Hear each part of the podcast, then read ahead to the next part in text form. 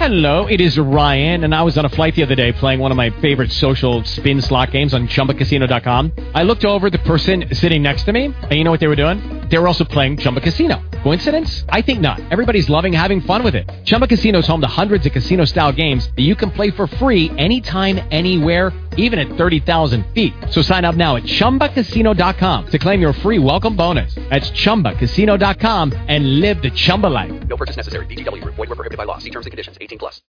This is Making It, the show about people starting a business, trying to get their great idea developed, or transitioning to entrepreneurship. We also visit with the experts that have information about avoiding the pitfalls when starting your new business. So now, as a business person, we're all just trying to be making it.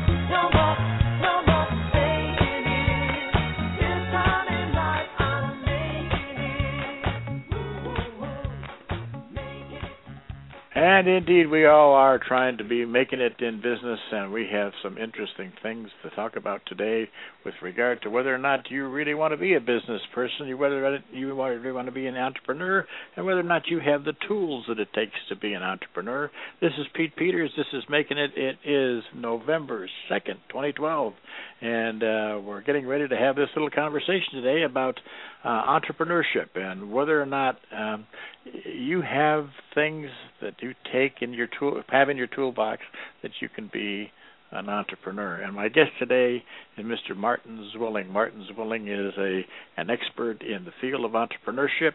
Uh, he is a part of an angel investor group. Uh, he knows what to look for when he's looking for entrepreneurs. And Martin, welcome to the Boomer uh, Boomer and the Babes version of Making It. Well, thank you. It's great to be here, and uh, you know, I always enjoy the opportunity to spread the message a little bit. You know, I, I certainly uh, am lucky in having had myself a good career, uh, starting way back in IBM, but uh, now spending a lot of time with uh, young entrepreneurs and older entrepreneurs. And in fact, uh, I was particularly impressed with this show because I find that there are more new entrepreneurs in the uh, 50 plus category these days than there are in the under 30 category. So uh, it's a very popular arena. So, in in your days when you were in business, and we were talking prior to the show that uh, you worked for such places as IBM and so on and so forth, uh, at, at how did that, or did that, in some way, shape, or form, uh, contribute to the fact that you're now involved with entrepreneurship? Uh, and what was it that sparked your interest? Well, there are many things. Uh, the the reality is that uh, very few people have had uh, the luxury, we'll say, of working both for big companies and startups in their career, and so if they're trying to start a new company, they actually don't have all the tools that they might have had if they had uh, worked in a bigger company. For example, I I was uh, received training in how to be a manager, how to deal with people, training in various aspects of the business. When you start your own business, there's nobody going to give you this training. It's it's kind of jump in with both feet. So that's actually a tremendous advantage. Uh, in fact, a lot of people who do work for big companies really can't make it in a startup because they may get too focused on uh, you know a niche or a vertical aspect or a specific job. So I think there's both sides to that story. I personally uh, found the kind of the bug for entrepreneurship when working for IBM in the uh, personal computer business. I was uh, lucky enough to be one of the original team that built the IBM personal computer back in the 80s, and and in fact uh, worked with some real uh, famous people like uh, Steve Jobs and Bill Gates. But also, I recognized at that time that not doing everything in your company. For example, IBM had always done pretty much everything, but actually going out and working with a lot of other uh, people and developers was really the wave of the future, and so that's where I really got started. Are are there certain um, attributes you think uh, a successful entrepreneur has, a potential entrepreneur? Uh, is it a case where you can look at somebody and say, "Aha, that guy's got what it takes," or "That woman's got what it takes," or is it something that's developed and learned? Well, I do think it can be developed and learned, but uh, you know, we all whether we're right or not, uh, actually look at people for a few minutes. I look at people for a few minutes, talk to them, and I already think I know whether they're going to have a tough time or whether they're cut out to be an entrepreneur. There are certain attributes, and and it, these are not uh, rocket science. These are uh, things like confidence, self-confidence, and in and what I call common sense, just the the ability to uh, tackle any situation and figure out on your own using the resources you have, whether it's the internet or your friends or books, to figure out what has to be done. Uh, I'll give you an example. I, I uh, about three or four years ago, one of the uh, dignitaries here in in this town said, "Well, I think we're going to start." To offer some people who have been laid off because it was tough economic times the opportunity to be entrepreneurs. And so he called a meeting, and I thought this was a little bit bold, but I went to the meeting, and there were maybe 20 people around a table. And as he went around to ask each one to introduce themselves, you could tell very quickly which ones were probably in the right category and which ones were not. Uh, for example, uh, I remember a lady who said, "Well, you know, I've, I've always done this job in accounting, and uh, so, but who's going to when I start my business? I need somebody to to write a business plan for me. I need somebody to tell me how to do this and tell me how to do that. That's not a good sign. You know, uh, another person said, "Hey, I've been uh, chomping at the bit for years to go out and do my own thing. And I already have this done and that done, and I know I can do this." That's the good sign. Those are the people that you want to really support, and we'll probably get a real business going. Uh, confidence uh, is uh, self confidence is a, is a great uh, great stepping stone, isn't it, to being successful in your startup? It's absolutely required because the fact is that starting any business is tough, and so it's unknown. You're going to have setbacks, and if you don't believe in yourself, if you don't believe you can overcome uh, any obstacle, uh, you're going to be beaten down into the ground very quickly. And so you really need to believe. Now, of course that has to be based in some uh, reality. In other words, uh, you have to be willing to accept facts. You have to be willing to do research. You can't just be a dreamer that says, well, "Okay, I'm just I believe in this, and so it's going to happen." It doesn't happen by itself. Right. Uh, uh, Deborah and I enjoy watching uh, uh, Shark Tank on TV, and and some of the folks that come to the to those um, investors with ideas, you just we shake our head and we go, boy, this is not a good thing. you know? and other and, and and others come and you say, wow, this this this person's really got it together. So there, I agree with you. There is a a, a very much uh, an appreciable difference, and you can spot it real quick. Real quick, and in fact, I love that show myself. Uh, uh, other than the fact that I don't have a billion dollars, I sort of fancy myself as being on on the side with the uh, money people because I'm, I'm actually active in uh, a couple of angel investor clubs, and so I ask those same questions. And and uh, you know, uh, as you point out, uh, it's pretty obvious sometimes uh, which people have what it takes and who doesn't have what it takes. And and I always cringe when I watch that at uh, some of the mistakes that people make. You know, mostly inadvertently. And so what I do really is, as a as my business is coach uh, entrepreneurs who are getting ready to go forward for funding to venture capitalists or angels, and and I try to prevent them from making all the mistakes that uh, we see on that show, and and having in their mind answers to every possible question that an investor might ask. I think one of the first things that somebody has to have uh, is, is the motivation, and you have to realize what your motivation is. That's uh, one of the the points that you sent me along that you that you look for in people. Uh, talk a little bit about motivation and how motivation can uh, help you, and how motivation, frankly, may not be the best uh, uh, the best indicator because you may be motivated improperly. Yes, it's a very, very important area. And in fact, uh, connected to that is what is a problem that you're solving? I, I always try to prompt entrepreneurs to say, think about a problem. Uh, don't think about a solution. a lot of people have what I call a solution looking for a problem. They've come up with some new technology and they say, well, there must be a, a, a useful uh, way I can sell this. That's a solution looking for a problem. They need to focus on the problem, and the more painful it is, uh, the more likely it is you're going to be able to uh, get people to buy your solution. On the other hand, some people just say, "Well, I think I'm going to start a business because I'm kind of bored, or because I don't like my boss, or because I have this, as I said, new technology that I'd like to to uh, make popular." Uh, and so, that kind of uh, uh, motivation uh, of solving a problem, uh, say making the world a better place uh, is is very important as opposed to saying I just want to do something different. That that's not good motivation. Well, that's you know it's, it's interesting you you talk about those types of things, and that's kind of how this pro, this uh, internet program got started. I mean, it, it was it, it's been over five years now, and and we started something called business talk with Peters and Brown, and we were going to be talking about business, obviously by the name of of what it was that we were doing, and one thing led to another, and we ran into some very young people that were supposedly wanted to go to were going to go to work for us and represent us in the marketplace, and uh, they were more concerned with how much money we were going to pay them as a retainer, uh, skin in the game. They wanted to have us with skin in the game, and I said to them, you know, here's the deal: I've got more skin in more games than you even realize games uh, exist.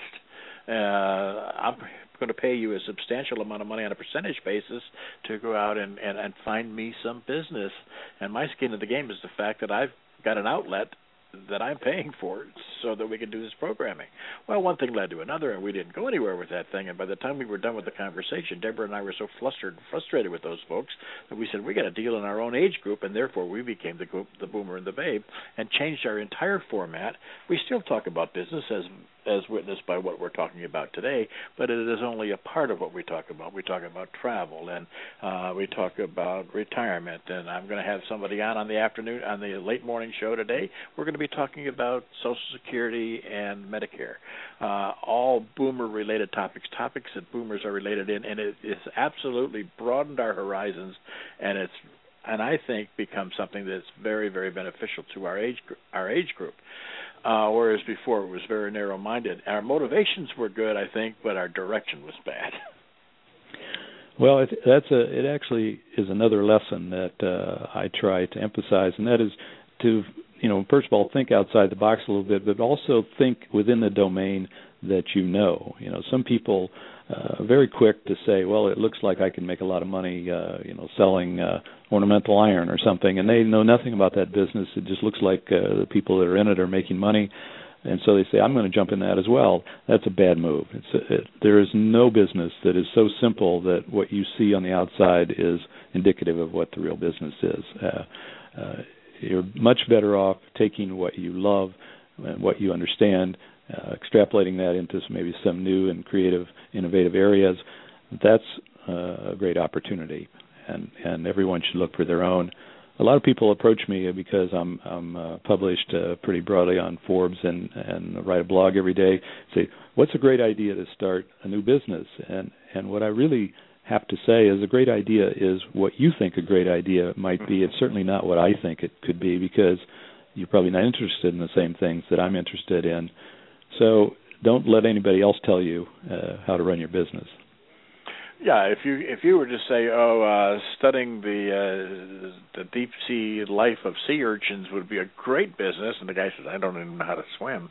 I mean, it, it, it's uh, it, it's a different uh, it's a different type of uh, of circumstance that you you have to be able to work within your capabilities as well.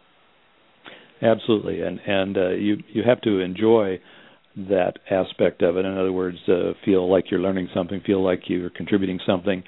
Uh, but you also have to, and uh, my whole message, I guess, is that uh, you have to temper everything with some reality. For example, I I worked with a lady uh, two or three years ago who who actually loved ornamental iron. I mentioned that earlier, but she she had put this around her house, and she liked the best of the best. In other words, it was uh, artistic, uh, expensive, and and she loved it so much she couldn't understand why everyone wouldn't love it. Uh, so she decided to invest a lot of money actually into building a facility that would uh, create uh, these masterpieces for your windows and so forth.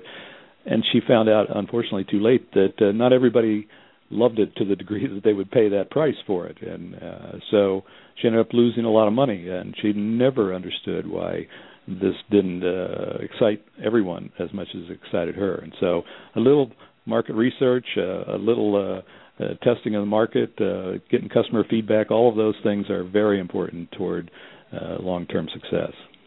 Well, I think one thing that an entrepreneur or a prospective entrepreneur, small business person, has to realize is what I what I say about um, uh, going out and making contacts with people. Uh, and then you, you go out and you talk to them about your great idea, you talk to them about how they might be able to purchase from you or whatever the case might be. And as you say, maybe not everybody is really uh, as enamored with your product as you are. And the, the, what I say then to that situation that I tell people is, some will, some won't. So what? Next. It's it's it's a repetition thing. You got to keep doing it. You got to keep, as I put uh, the word is grinding. You have to put your shoulder to the wheel. Uh, you you can't take no for an answer, uh, at, at least to some extent, uh, and you have to be willing to accept that not everybody thinks your idea is the greatest idea, and they're going to partake of it. Right. You know that's that's always the case. You know, just because uh, you know you believe in something, uh, maybe a new technology, doesn't mean that everyone believes in. Like I'm a I'm personally a pretty high technology kind of person. I love technology, but I recognize that my wife, for example, is afraid of technology, and so you know if it's high tech, she avoids it. Uh, she probably wouldn't buy it as a, a negative rather than a positive. Whereas I would go the other way. I'm an early adopter kind of thing. So you have to then judge how big is your market, uh, who are you selling to, and and who will it appeal to, and try to figure out how much they'll pay. Otherwise, you don't have a business model. You know, I, I get a lot of people who come to me who say, "Wouldn't it be great if uh, you know we had, uh, for example, something that will cure hunger in this world? I have this new algae. This is a kind of a popular thing these days. I can grow algae, and and uh, it's got all kinds of positive attributes for feeding people, and so I'm going to cure hunger." And I say, "Well." It sounds really great, but who's going to buy it because the people that are the most hungry probably don't have any money and and so you know you have to be sensitive to the realities of the marketplace as well as to you know uh, long term interests and so forth uh, what kind of preparation what does somebody have to be prepared for if they're if they're starting a business i mean they say i'm going to go start this business and whatever what are what are some things that you have to think about and be prepared to accept uh, as far as the marketplace is concerned? Well, I think most importantly, you have to recognize that a business needs a lot of people. Uh, it needs customers, obviously. It needs vendors. It may need investors, lenders, and and in fact, you have to deal with all these people. Sometimes I find that that uh, there's a class of people called inventors. These are the kind of traditional uh, people who say I can invent anything, or I have spent 30 years inventing but they may not be the people who like to deal with people or like to deal with business, the realities of business like accounting or legal issues. So, uh, most importantly, I think you have to realize when you start a business, it's not just you. You can't be a lone ranger. You're you're not going to be in control of everything that goes on. That you have to deal with the realities of taxation, of uh, accounting, of uh, attracting customers, and and so uh, think about all of those things. It, again, this is not rocket science, but it does take more effort than some people think in terms of uh, uh, am I in control or am I going to be able to convince people to to buy my product. Well, and a lot of people in business uh, have, or let's put it this way: a lot of people that are not in business have the perception of people that are in business, saying, "Wow, he's got all the freedom in the world; he can do whatever he wants." it's amazing, you know. Like, just think if I could do that. It, it's a little different, isn't it? It's definitely different. I, that's a very common misconception. I think they say, "Well, I'm, I've been working in IBM, let's say, uh, all these years, and there's always this boss, and I'm tired of having a boss. I want the freedom to do exactly what I want to do." Well, you have to remember that if you start a business, you don't have absolute control, especially if you say, okay, I'm going to have an investor who's given me $100,000 or whatever. Uh, you might find he's a lot tougher boss than any you ever had in business because you're you're spending his money and he really wants to understand and and maybe even control a little bit how it gets spent. So that level of control is probably you know a, a misconception uh, that you need to have the ability to take control, but not just go willy nilly in whichever direction you like. Uh, if people if people think of themselves as being able to escape and be on their own, um, uh, and I don't have to deal with all these people here at work, uh, you know, uh, aside from maybe the, you mentioned the boss versus the investor. But I mean, this guy sitting next to me in the cubicle next to me, I don't have to deal with this kind of guy. He's he's a he's an agitator. He's just always in a negative frame of mind, and he rubs me the wrong way, and the whole nine yards there, and the yangs and the yangs. Um, it really is not escaping all of that, just by being in business either, is it? No, it, you know, it, you traded in you trade in one set of uh, challenges for another set, and maybe you have customers that are uh, yin and yang and and very demanding. Uh, you know, there's a the the rule in business that the customer is always right, which means sometimes you have to swallow hard and and uh, agree or do what you can, even though you feel the customer's way out in left field somewhere. Uh, some people can't do that, and uh, they don't have the patience to do it, or they don't have the the attitude to do it. That's definitely something to think about. You know, as we get older, sometimes we get a little set in our ways, and we're a little less tolerant of others. So, uh, I always say patience and tolerance is a virtue that uh, hopefully you can use for a long, long time because you need it. Well, it goes back to your elementary school days when you would get the uh, your parents would get your report card and it would say works well with others. Uh, yep. You have to you have to work well with others. Right. I think there's there's also the this aspect of uh, a business is yours. In other words, the buck stops with you. Uh, there's no longer any excuse to say, "Well, that's not my job," uh, or "I go home at five o'clock and don't think about it anymore." It's it's a little bit like uh, raising a child, where even though you don't really want to be 24 by 7, it is a 24 by 7 job in the sense that something can go wrong that can demand your attention.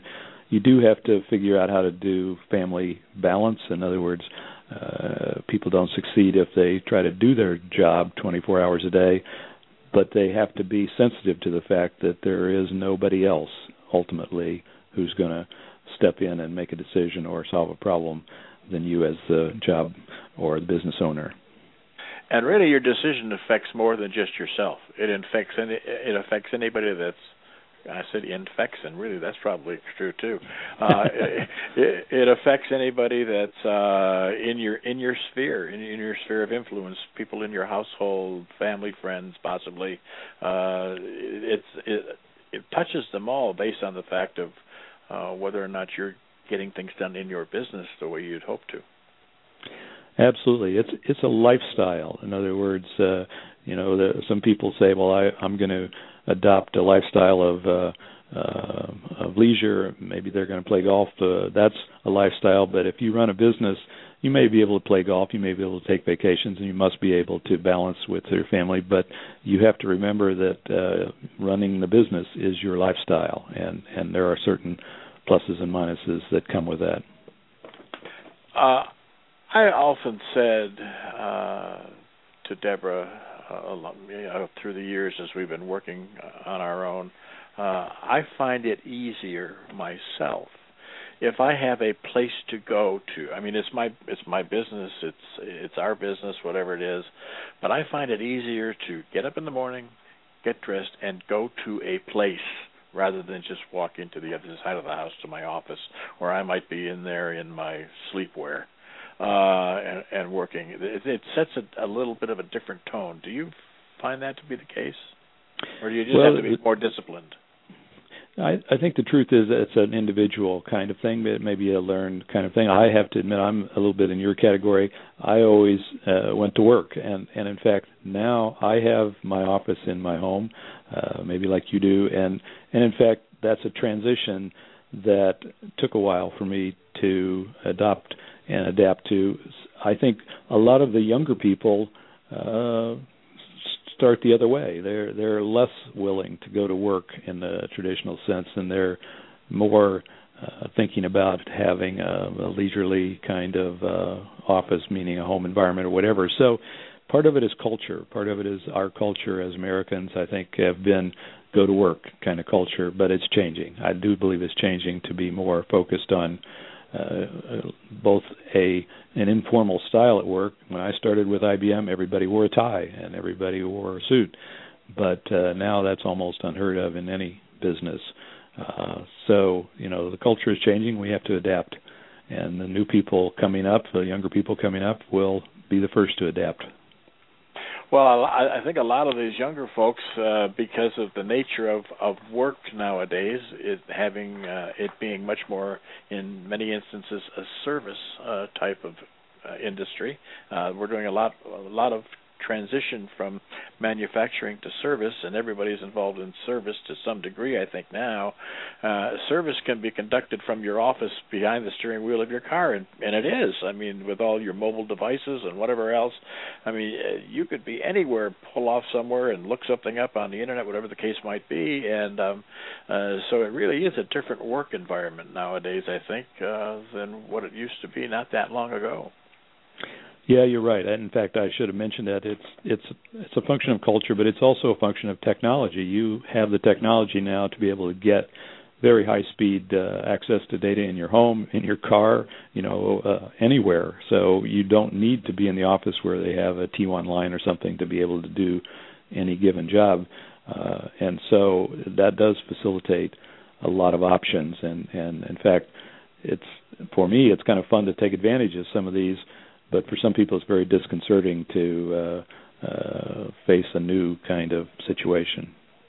Well, and you mentioned that it's interesting because uh, I have the capability of, for instance, going to a an event uh, at a different location, and if, if I have access to Wi-Fi, I can pull up my computer. Uh, I have a cell phone. I can pull up the uh, the conversation that we're having on the, basically a phone line right now, uh, and have all that in front of me and have no connection to the outside world unless maybe they have some electricity so I could run a cord so I make sure my batteries don't run down. And that's that's the extent of it. I mean other than that I completely I'm completely independent. And to some degree as long as my batteries are fully charged and and I got a lot of power and a lot of juice in them I could I could be out in the middle of nowhere as long as I could get Wi-Fi and cell phone connection. I can I can do this radio show talking to the cows in the field. Well, I think it's great, I, and I find that uh, it it facilitates for me the uh, opportunity to travel. We try to travel uh, around the country to visit relatives and that kind of thing. And I can do writing from anywhere. I can do this radio show from anywhere. I can do my business in terms of talking to clients uh, essentially from anywhere. They know they need not know where I physically am at any given point in time because of the technology. That's true. That's true. Uh, and and I do talk to people all over the all over the uh, the country and um some places sometimes uh, across the globe that are on this show and and it really is it really is great to be able to do that and it wasn't that long ago that we couldn't do that either. So uh Martin, I want to take a, a quick 2 or 3 minute break here. I've got some uh I've got some messages that we like to play about halfway through. So let me do that, and we'll be uh, right back with more conversation. Okay, I'll be here. Boomer the Babe are the publishers of Boomer Series books. Our authors have their own shows on the Boomer the Babe network. We encourage you to listen. Ron Nawrocki, author of the forthcoming book, The Ten Commandments of Investing, is the host of Wealth DNA, a financial show about real estate investment. Learn how to build and manage your portfolio. Ron hosts the show, and he always has good information to pass along, as do his guests. Listen to Wealth DNA on the second and fourth Monday of the month at 8 a.m. Arizona time. Tom Liggering's another Boomer Series author. His book, Success or Failure, The Choice is Yours, is the basis of the show he does with his broadcast partner, Dr. Terry Munther. Listen to Success or Failure with Tom and Terry on the fourth Wednesday of every month at 9 a.m. Arizona time. Learn how you can maximize your performance in business and in life. The methods you employ can either help or hinder. The choice is yours. Before you book your next round of golf in Arizona, go see what golfers just like you are saying about the courses you want to play at golfmix.com. While you're there, write a review of the last course you played and get $10 off your next purchase at Vans Golf Shops. And enter into our Greenskeeper of the Year contest for a chance to win a foursome at the home of the Waste Management Phoenix Open, the stadium course at TPC Scottsdale. So check out Golf Mix, Arizona's leading golf course review site and mobile app. What are you waiting for? At golfmix.com.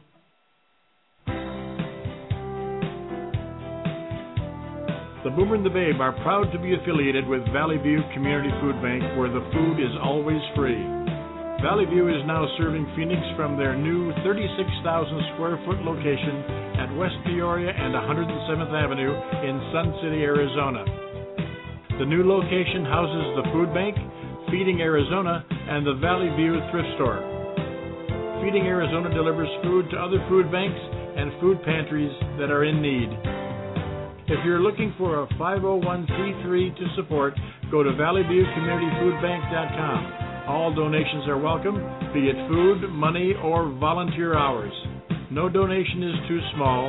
Get a hold of Jesse Ramirez, founder and director, and say, I want to help. Valley View Community Food Bank, where the food is always free. And we are back. You're listening to Making It on November 2nd, 2012.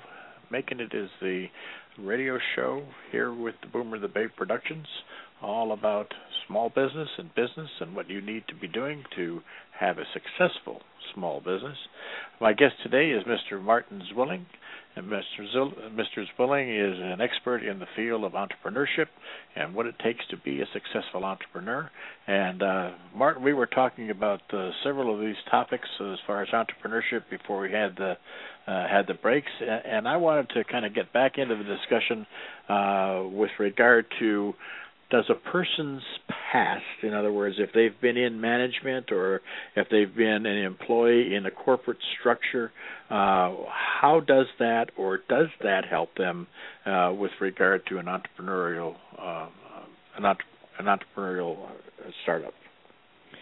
Well, definitely it helps, and and I always recommend to an entrepreneur that he stick to his. Uh, uh, you know his his basic knowledge. In other words, if if you were if you had a career in insurance, then that's the place where you should be looking for a new opportunity. Don't don't strike out into something you know nothing about. And and certainly everything you learned in that business about how to manage people or how to manage the business or the tools that are required or the nuances of the business is is going to give you an advantage over potential competitors. So why not do it? If if you feel strongly that uh, you want to dump that and and you want to strike out into a new area, I always say it never hurts to uh, practice a little before you start. In other words, maybe go to work for some other startup that's in that arena so that you can learn the ropes a little bit and then maybe strike out on your own. So that management experience, industry experience is very valuable. And and I think it helps develop um, uh, what I what other people term as well as transferable skills. Uh, in other words, if you are a sales motivated person, or you enjoy selling, and now you're going to you're selling for IBM, and you're going to be doing something else uh, that may be somehow related to technology, but you still have to sell it. The fact that you have sales experience in one place, uh, the basic premise of the sales experience is probably the same whether it be at IBM or in your own business uh, isn't it the case where a sale is a sale is a sale, uh, regardless of what it is? The, the principles of good salesmanship are still the same, so that's transferable, and maybe that's the case also with management skills. Absolutely, uh, you know those those are transferable, and uh, management skills are transferable. On the other hand, even for sales, you sort of have to know what you're selling. In other words, yeah. uh, if you you step into selling a product or a service that you never heard of, uh, you probably aren't going to be a good salesman. Uh, you may pick it up very quickly, and uh, that's what I'm suggesting is uh, a little practice might be uh, in line before you strike out and you know uh, dump your previous job and start a brand new one in, in an area that you don't understand. Right, right. I I, look at that uh, the way I kind of look at that is that's product knowledge. I mean, you have to know what you're selling. You have to know what it'll do, what it won't do, what the, what the uh, uh, what the possibilities of the product are, and so on and so forth. That that's a learned thing. But I mean, uh, along the way, you learn to sell, and if you know have the basic sales knowledge of the uh, the, the, the structure of a sale, uh, you're probably going to be okay once you have the product knowledge learned and and going somewhere else and learning it is an excellent idea. I like I like that a lot. That's a, a great tip. Sure, I think uh, certainly if you're a good salesman, that's a confidence indicator, and and so that's what I'm looking for is something you should do something you have confidence in yourself uh, and able to do, done before, whatever. And uh, it's certainly good to stretch yourself into some new areas. That's no problem. That'll get you thinking outside the box. Uh, all of those are good things. That everything done in in some moderation makes some sense. But uh, some people, uh, unfortunately, like to just kind of strike out uh, into the ether, and and uh, maybe they don't have a good path to go down, and they probably aren't going to get to where they want to go. I call that flopping around like a fish on dry land. Uh, right. um, talk to me a little bit about uh, a startup entrepreneur and that person having a network, uh, the importance of a network, and um, what happens if they don't have any kind of a network because they've been sitting at a desk in a, in a cubicle for a long while, focusing on one little task, uh, as it may now, although it may not be a small task, but one task in in a major corporation, and they don't really get in, out and, and network in the world. Uh, but what is the benefit of having a network or establishing a network before you get started?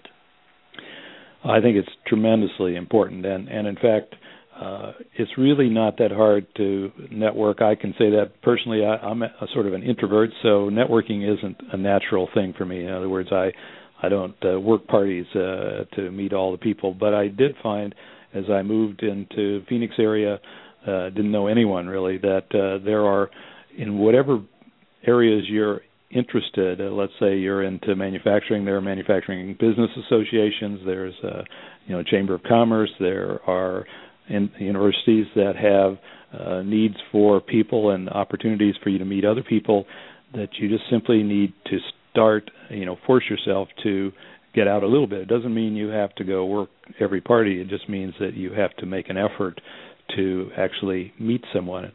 What i found is that people who know what's going on and know what happens in a given industry are more than willing to share. They're more than willing to share. In other words uh, you could probably drop a quick email to almost anyone that's in a position of, of uh, competence and, and ask for an opportunity to meet for coffee or, or for some advice, and they will offer themselves uh, quickly. That uh, you know, we all love to talk about what we know. We all love to help people, and so uh, networking really isn't that hard it's just something that you have to do, like uh, learning to add two and two. You have to learn to do that, otherwise you're not going to get through this world. Well, if, uh, I kind of look at it this way, uh, real, real simple. You you have your business plan, you have everything to put together. Uh, you've got a box of 500 business cards, and now you have to find somebody to give those business cards to. Because uh, having them in the box sitting in the drawer isn't going to do you any good at all. that's for sure, and uh, that's actually a good indicator of whether you've actually done anything. Is that that box stays full? You probably haven't done it yet. Uh, you haven't gotten out to to uh, uh, spread the word. In a, in a sense, what you're talking about is marketing yourself and and uh, marketing your business. Marketing these days is everything. Uh, some people think that's a dirty word, but the reality is the world is so overrun with information. It's it's information overload. So you have to come up with some way to get yourself uh, recognized, to get your business recognized.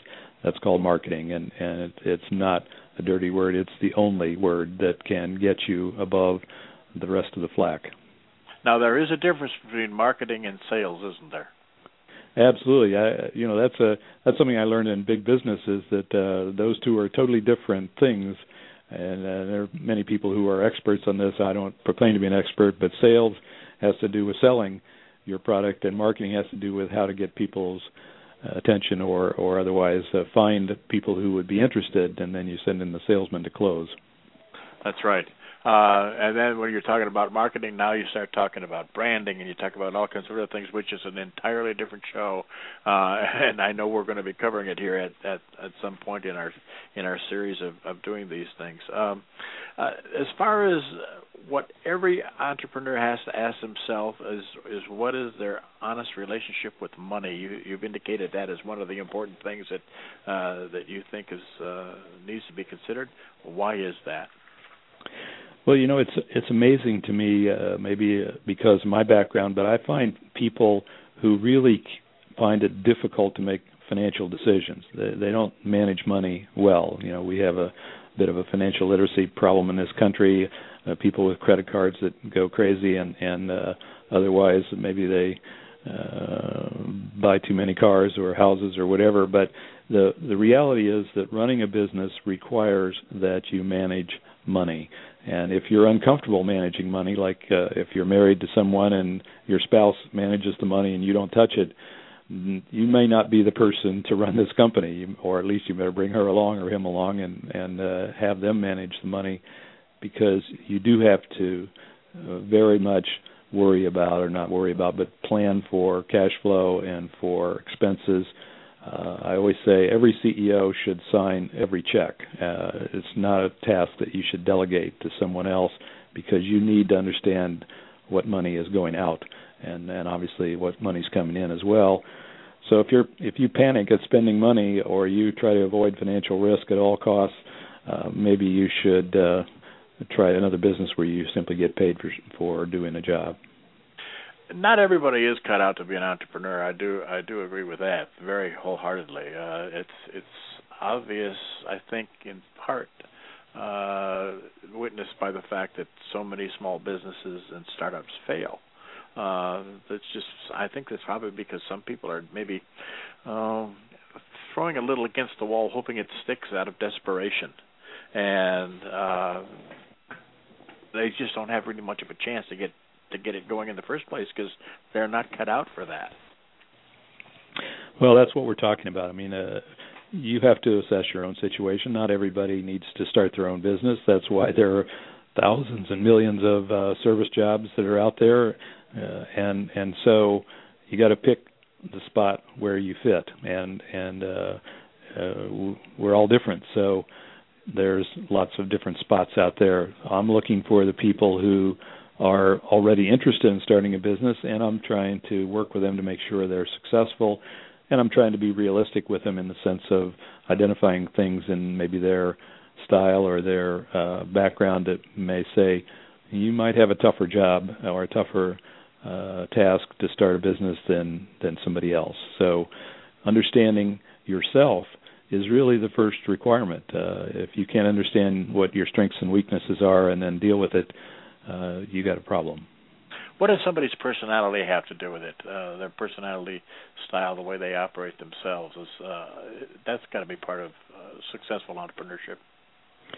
Well, that's actually a pretty simple thing. It, it you need to have an, a personality that is up rather than down. You know, some people are downers. They they're always complaining about things, or they're always looking at uh, the glass is half empty rather than half full those people are going to struggle uh, in running a business. Uh, the personality that I'm looking for is a positive personality, one that has a smile, one that has a positive uh, perspective on the world, one that believes, as we talked about many times, that they can do the job, and one that comes across then to all of their customers, their investors, anyone as can-do kind of person.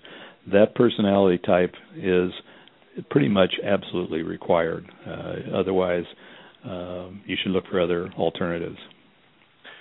How would you suggest that somebody um, examine the marketplace and, and, take a look at their competition?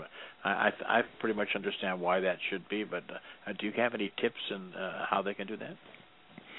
Actually, I think the internet is a godsend in that regard. It used to be, in order to do what I call market research, you would have to go to the library and you'd have to find books on this industry and how what its growth opportunities might be. But now you can go to the internet and you can say, you know, uh, I have this new device that I'm thinking about, and you can find probably reports or uh, news articles that talk about the need for it or who's doing it and how big the market is. Uh, typically, you need to look at that competition in the market from a third party perspective. Like I have people who come to me and say, "I've I've thought about this. I've talked to everybody I know, and uh, they all think it's a great idea." To me, that's not good enough. That's all kind of uh, hearsay almost. Uh, you really need to find somebody on the internet who has written, say, a, a market research report, uh, Gartner and Group. Uh, there are many of these formal organizations that sell big reports. I'm not saying you have to buy the report, but you can usually simply look at a, some kind of a summary of that report, and you can see that this is a growing industry and it has, uh, you know, size in millions or billions, and uh, that can give you the confidence you need to proceed. Is it uh, advisable to say I want to be in the dog food business? And um, uh, but there's a preponderance of dog foods out there. I mean, go to any pet store, grocery store, you can see all, hundreds of dog food type items. Uh, is it is it smart to look at a particular industry and say, what is the segment of that industry that I find still lacking? Is that something that uh, you recommend? Actually, uh, yes. look for a segment that isn't so occupied, but maybe more importantly, look for something that you bring to the table that isn't already out there. If you say, I can produce another dog food, maybe I can do it a little cheaper than they can do it, that's probably not good enough. You may say, hey, I I just realized that every dog loves I don't know the aloe vera plant or something, and nobody has ever figured that out before. I can I can come up with a whole new line of uh, dog food that is uh, proprietary in the sense that I own, uh, you know, a patent on this process, and uh, and in fact, I know it will attract every dog in the country. See, now you have an angle. You got to have an angle. You, you know, to say I can do it cheaper is a very hard business. You know, you run into people like Walmart who have millions and billions of uh, outlets, and so you're never going to compete with them in in our lifetime. So you shouldn't probably tackle them directly. You'll lose. Uh, you got to have a new angle. Uh, what that kind of brings us down to uh, scalability. Uh, what is a test for scalability? But before we go there, why don't you explain to the listeners that may not uh, fully understand the word what is scalability? Scalability is is the ability to just uh, spread the business. Uh, for example, if you are a a marketer and you know how to do marketing, it's a service. You do better than anybody.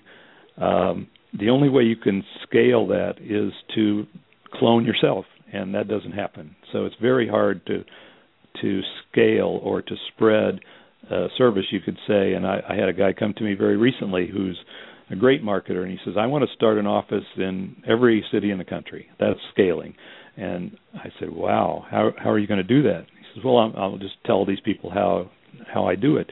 Well, it turns out that uh, that's very difficult unless you have a very clearly documented um, process and very unique process.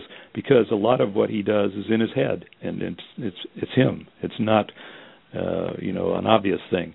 On the other hand, if you produce a product like dog food, as soon as you prove that it's great and people are buying it, you should sell it everywhere in the country, everywhere in the world, because uh, it's always the same. You can just manufacture it. That's scalability.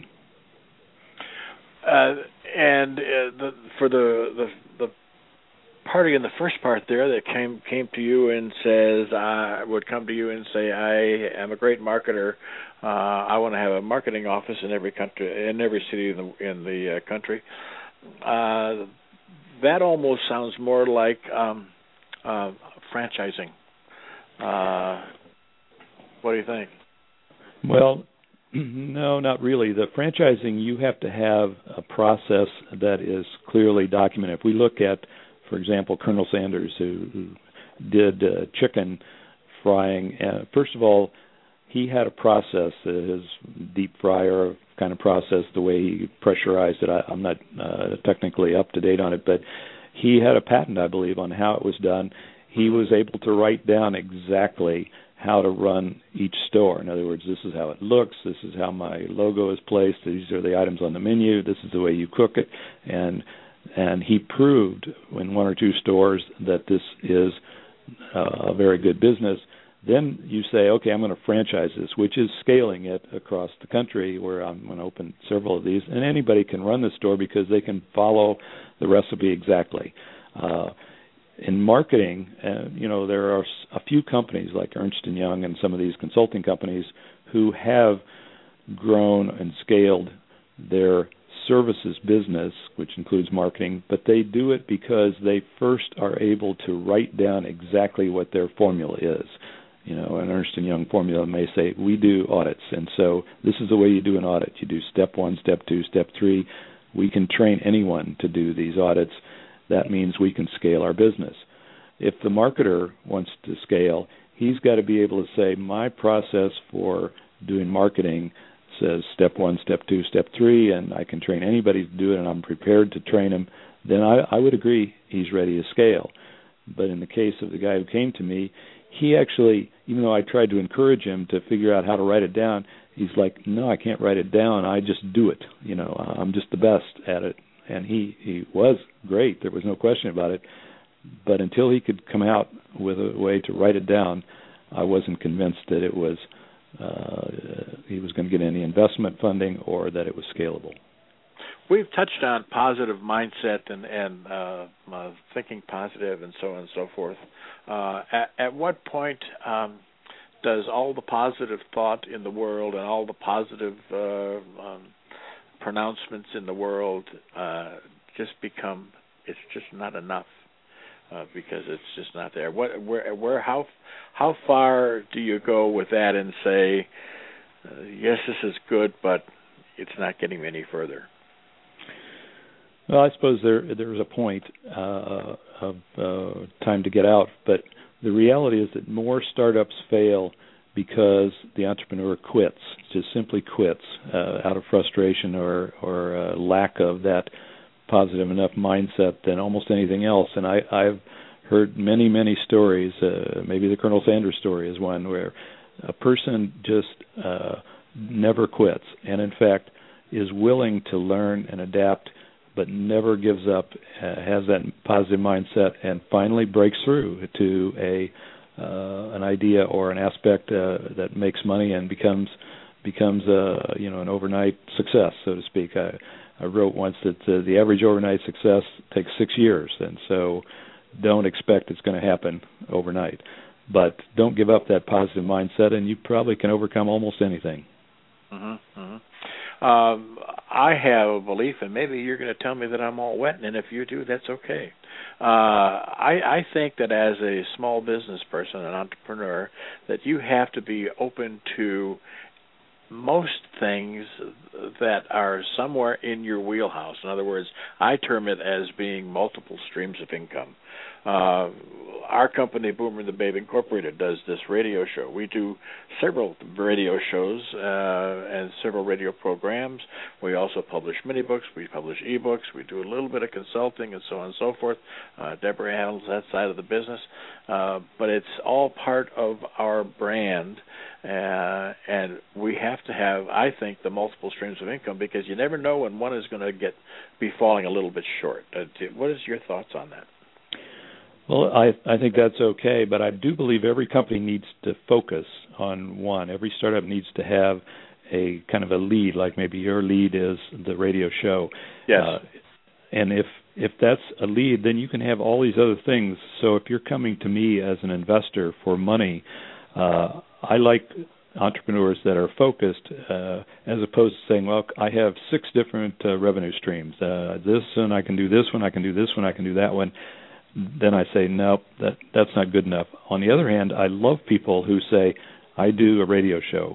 At the same time, I can do six other things back here, and those can be uh, my lead someday in the future or whatever. That's what I call showing depth in your business as opposed to a one-trick pony kind of business. Right. So we like we like businesses that show depth. We don't like ones that try to broadcast all of those things at the same level at the same time because you can't do everything. You you'll end up doing all things poorly if you try to do everything at the yeah, same time. You can't be all things to all people. Uh, That's right. Uh, yeah, and I and I do agree with that. And maybe I, I gave it a, a little bit of a mislead on on the way I explained it, but no, we do we do exactly that, as you witnessed by the fact that we had this uh, this commercial. And one of the things that was on that little spot that we did was the fact that we have show hosts, we have uh, people that are writing books for us, and they also have a radio show on our network, and that that's how we tie it all together. Um, we have have had other people that have had radio shows and have written books, and that's all that's all part of the package. But it all comes back to being on the internet radio show. Uh, that's all the that that's the anchor, if you will, uh, for for the brand is uh, is the Boomer the Babe show as it started originally, and now it's gone to these other topics. But nonetheless, it's it's the radio, it's the internet radio that is indeed the uh, the anchor of it, and and the rest of the things work off of that, and hopefully uh, make us a little bit more money in the background that uh, may not be right out front, but people say well, how did you come up with that idea? Well, I was on the Boomer the Babe show, and uh, this is what came of it. You know, uh, so that it, always starts with a radio show.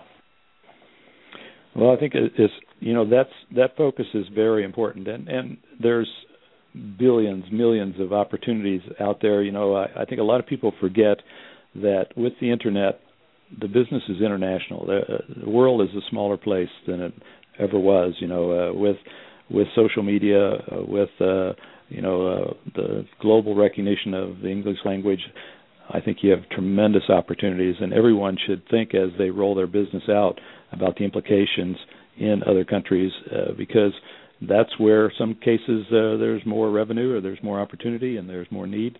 Uh, why not take advantage of it? You know, I I actually have learned tremendously and built my brand through uh, social media, uh, internationally, I, I have 570,000 Twitter followers, for example, which is a huge kind of opportunity for me to learn from around the world on what's happening uh, in in the entrepreneur world.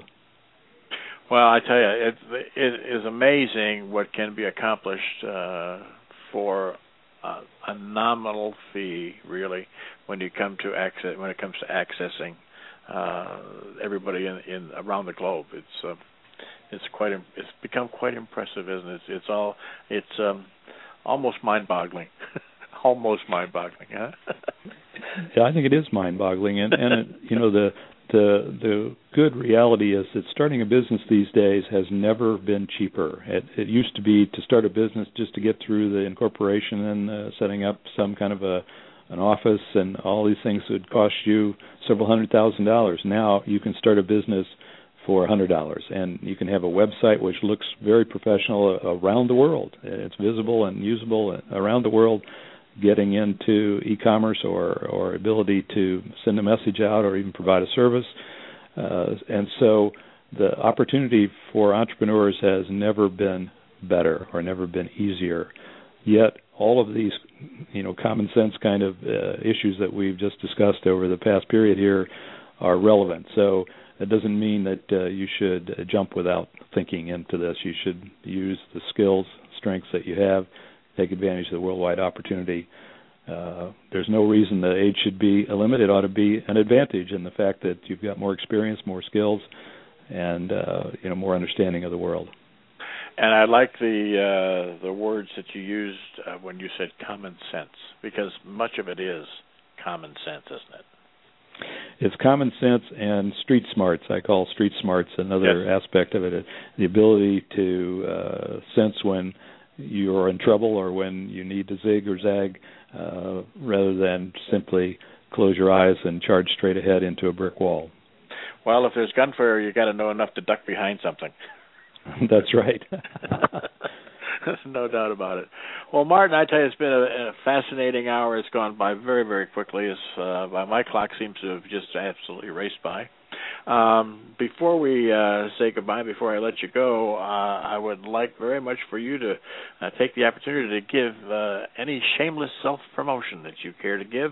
Let people know how they can get hold of you, uh, whether you do seminars, uh, webinars, whatever it might be. Please um, afford us of all your information, please. Well, I'm, I run a little company, basically myself, uh, called Startup Professionals, and my passion is really helping entrepreneurs who are, in fact, both very early stage thinking about a startup and uh, helping them decide whether it's the right thing to do, as well as maybe helping them do uh, a business plan, uh, investor grade business plan, or find money. You know, in other words, I am not a broker, so I don't actually provide money, but I am a member of angel investment groups. I do know a lot of investors, and I can help you optimize your opportunities in that area. Uh, I do publish every day on the internet uh, under blog.startupprofessionals.com an article that has, I hope, a little common sense. Uh, I also publish articles on Forbes and Huffington Post and uh, some other sources around the internet to give people some clues as to what investors are looking for or what you should be looking for in terms of finding a partner, finding a business opportunity, or finding uh, happiness. Because I think overall, my advice is if if you're if you're really happy uh, uh, and you love doing what you do, you're likely to succeed. If if you're looking at business as something uh, which I call work in the negative sense, that's probably the wrong direction. So uh, let me help you if I can. Uh, contact me through my website, startupprofessionals.com, or uh, on there is my uh, email address and my phone number. Feel free to give me a call. Well, I will agree with what you said uh, with regard to work. Anybody can always go to work. Right. Uh, and and work is different than entrepreneurship. There's no doubt about it. Absolutely no doubt about it.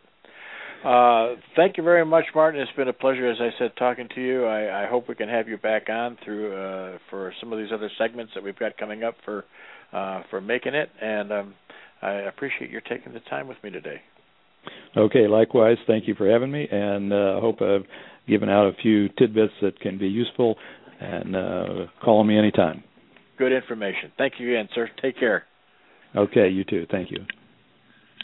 Uh, this has been this has been making it with Pete Peters uh, with a guest Martin Zwilling, and Martin, uh, as he indicated, has been doing this type of thing now for quite some time and continues to do it, and has been absolutely wonderful information. If you have a chance to go to his website, please do so. Lots of information. Read some of those blogs. All kinds of tips about entrepreneurship, business, and so on and so forth. So please take advantage of that uh, while you have. Uh, the opportunity to when you have the opportunity to do it, and uh, I think you're going to enjoy what you read and get some great ideas.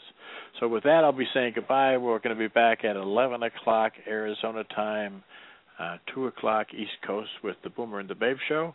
Uh, interesting guest today talking about Social Security and Medicare benefits. So uh, tune in for that if that's something that uh, you have a need to know more about. So please. Uh, uh, join us this afternoon or later this morning, depending on where you are and we'll see you all later. Thanks for listening. Have a great day, everybody.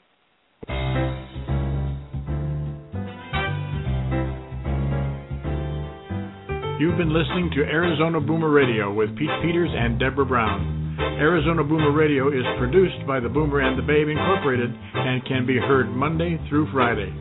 You can sign up for their online magazine at boomerandthebabe.com.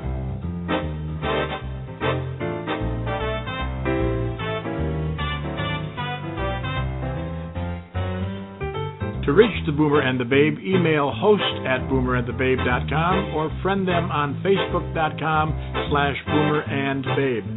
And on Blog Talk, you can friend them at blogtalkradio.com slash boomerandbabe. Follow their tweets at twitter.com slash boomerandbabe. Be sure to make the second half of your life the best half of your life. And remember, at 50, you're just getting started.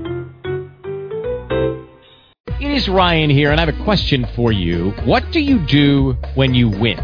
Like, are you a fist pumper, a woohooer, a hand clapper, a high fiver? I kind of like the high five, but if you want to hone in on those winning moves, check out Chumba Casino. At ChumbaCasino.com, choose from hundreds of social casino style games for your chance to redeem serious cash prizes. There are new game releases weekly, plus free daily bonuses. So don't wait. Start having the most fun ever at ChumbaCasino.com. No purchase necessary. VGW. Void were prohibited by law. See terms and conditions. 18 plus.